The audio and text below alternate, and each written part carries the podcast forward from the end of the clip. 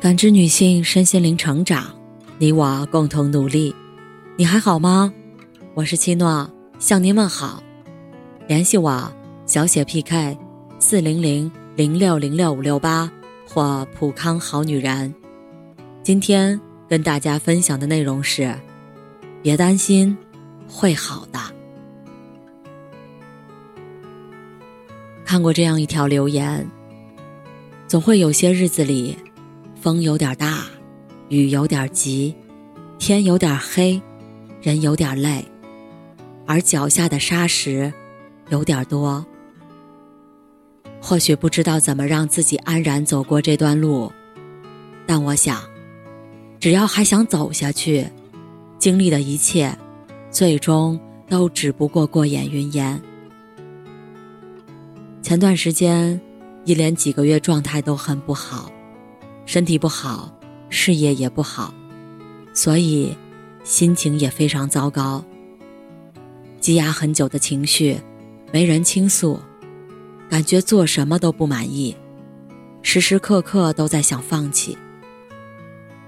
有时脾气大到无法控制，伤害了身边爱自己的人，更在自责中伤害了自己。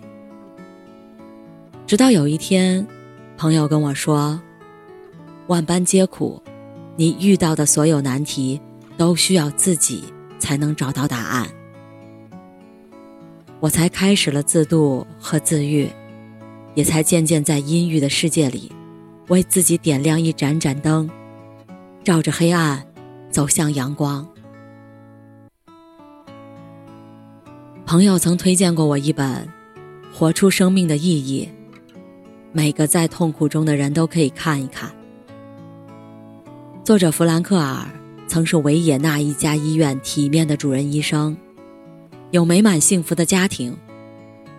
可世事起伏无常，纳粹占领了维也纳，他和父母、妻子、兄弟姐妹们都被抓进了奥斯维辛集中营，在那里。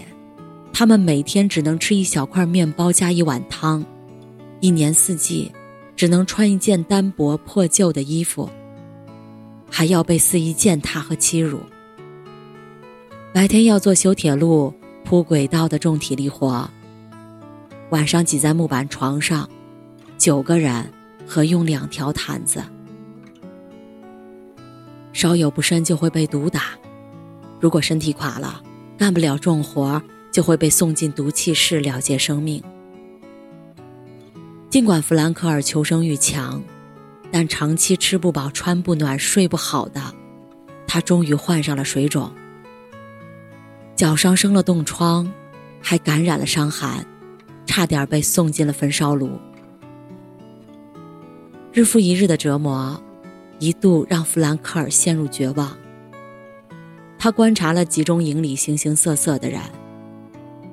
发现他们只要心里有所爱之人，或者未完成的事业，就永远不会抛弃自己的生命。他暗下决心，不能让自己悄无声息的死于劳累或疾病。三年的牢狱没有击垮他，反而让他的内心越来越强大。后来，弗兰克尔被营救，脱离集中营后，才知道，他的父母。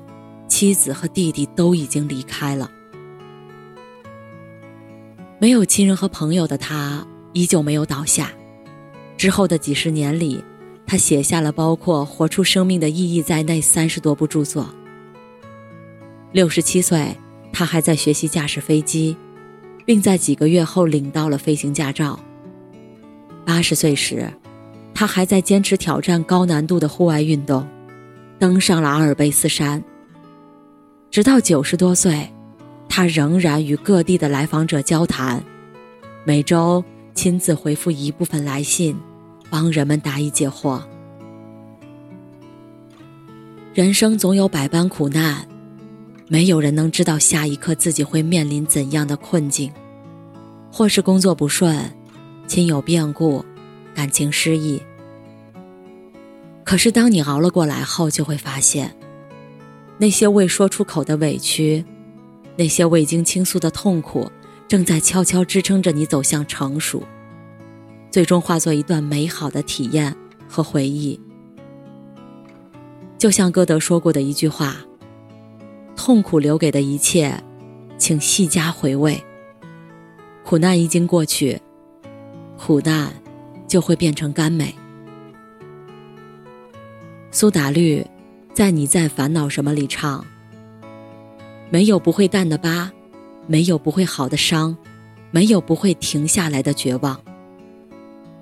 每个人的一生都会经历难熬和低谷。”也终会迎来逆转和翻盘。生活艰难时，熬着熬着就熬出了头。山穷水尽处，走着走着就有了路。答应我，不要再胡思乱想了，都会过去的。别担心，会好的。感谢您的收听和陪伴，如果喜欢。可以关注我，联系我，参与健康自测。我们下期再见。